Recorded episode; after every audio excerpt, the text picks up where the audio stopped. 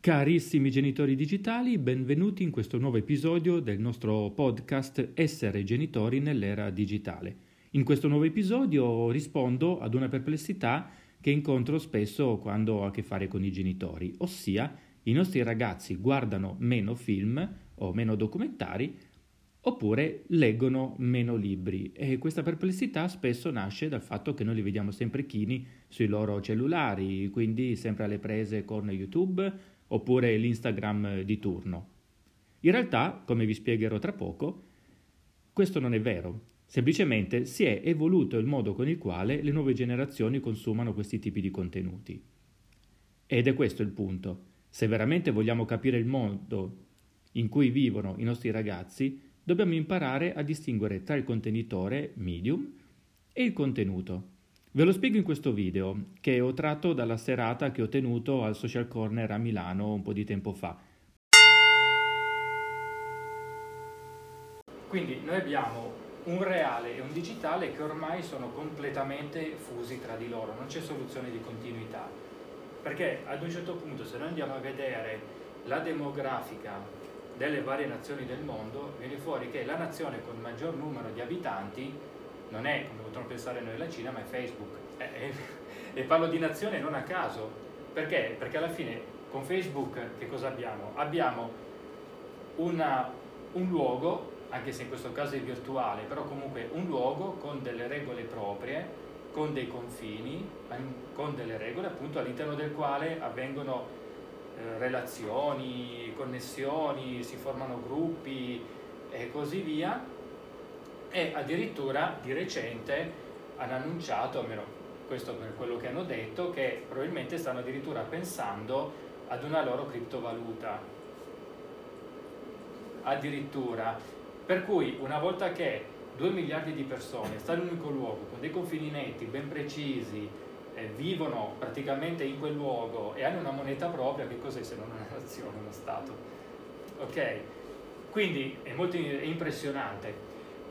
Ad esempio, abbiamo visto prima, un matrimonio su tre nasce online, è ironico ma dura di più, forse perché online è un po' facile, magari in qualche modo si prende un po' meno quello che ci capita per caso e magari c'è un po' più possibilità di scelta, diciamo, in linea di massima.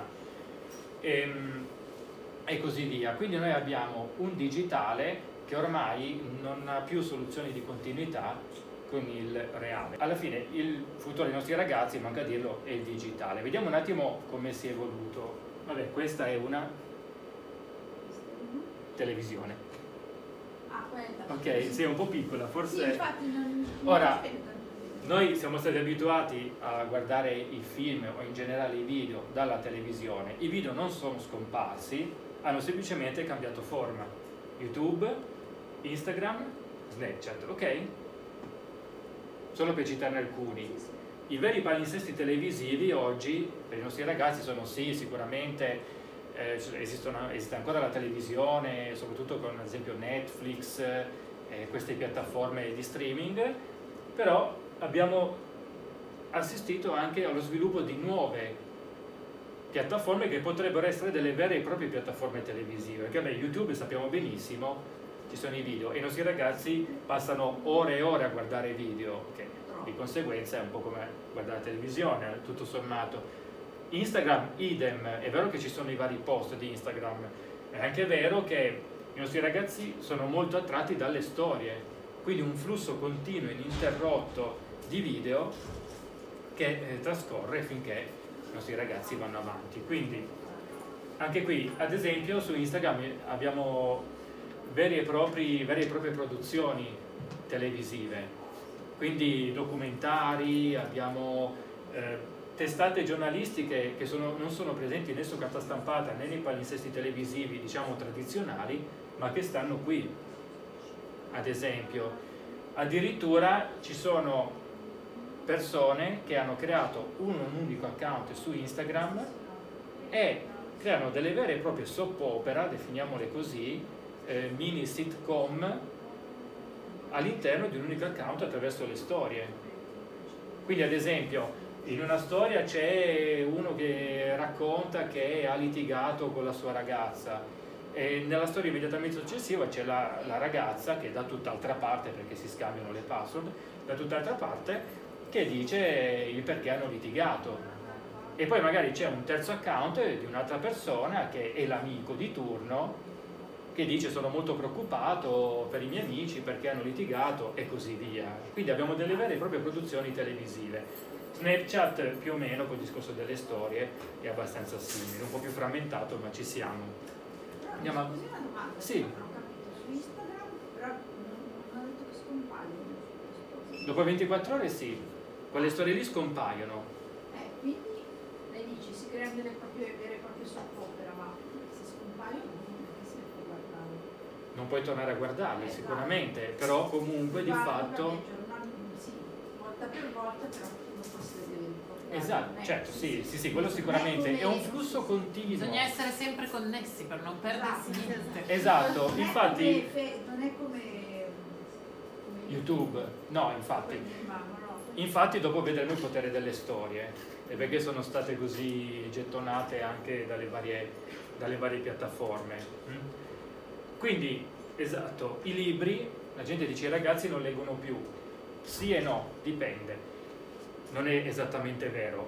Quello che è vero è che le informazioni rimangono e i nostri ragazzi comunque reperiscono ancora informazioni, solo che lo fanno in un altro modo, appunto eh, ebook per i ragazzi che leggono, abbiamo blog o comunque altre piattaforme di questo tipo, di nuovo YouTube, ci sono documentari su YouTube ad esempio e così via. Quindi attenzione perché stiamo parlando all'incirca sempre della stessa solita storia, tutto sommato, è solo che cambia forma, andiamo avanti, grazie, che porta i nostri ragazzi, ma anche noi, attenzione, perché noi parliamo dei nostri ragazzi, ma anche noi siamo all'interno di questo processo. In un consumo che una volta era passivo, io mi sedo davanti alla televisione, sì, il massimo che potessi fare era fare zapping col telecomando eh, per cambiare canale e prima del telecomando magari non cambiavo nemmeno perché non avevo voglia di alzarmi dal divano per andare a cambiare canale, quindi era un consumo puramente passivo perché mi sorbivo quello che, che mi dava qualcun altro. Mm. Stessa cosa per i libri, ad esempio, in cui erano le case editrici che decidevano cosa veniva pubblicato, perché, per come, nel bene e nel male. Dal consumo passivo siamo passati a un consumo attivo, è sempre un consumo comunque, non illudiamoci, però diventa attivo. Perché?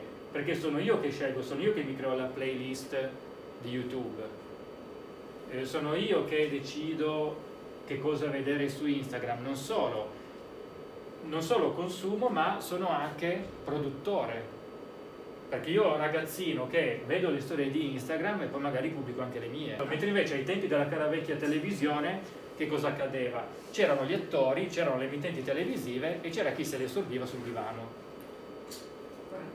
Ancora adesso. Ancora adesso. Per i vecchietti come noi ancora adesso.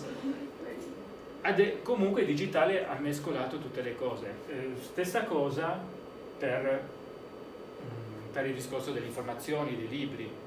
Chiunque può aprire un blog e scrivere, nel bene e nel male, poi vedi le fake news ad esempio, e chiunque può girare un video, un tutorial su YouTube o un mini documentario. Io adesso potrei uscire con il cellulare, andare in giro per strada e documentare questa zona e metterla su YouTube, ad esempio. Non sono un professionista, eh, non sono un giornalista, non sono un videomaker, eh, però io posso aprire un canale YouTube e buttare nel mondo ciò che ho filmato io.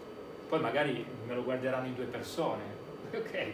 Però comunque posso farlo, quindi è un consumo che da passivo è diventato attivo.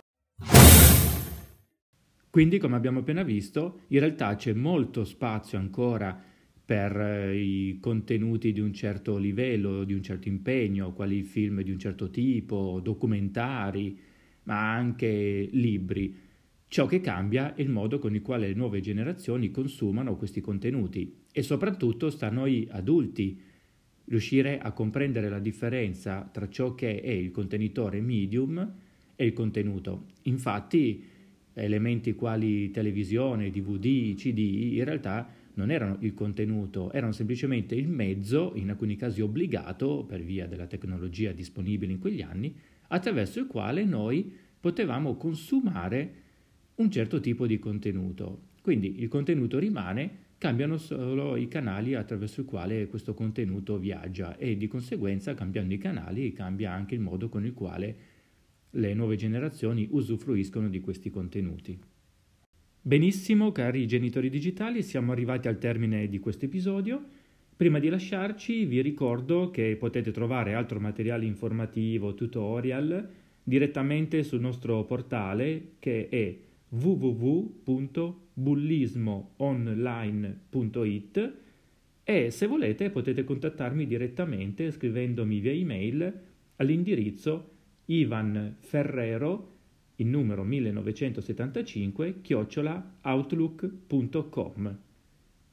Per il momento è tutto, noi ci sentiamo al prossimo episodio. Un saluto da Ivan Ferrero, buona giornata, ciao!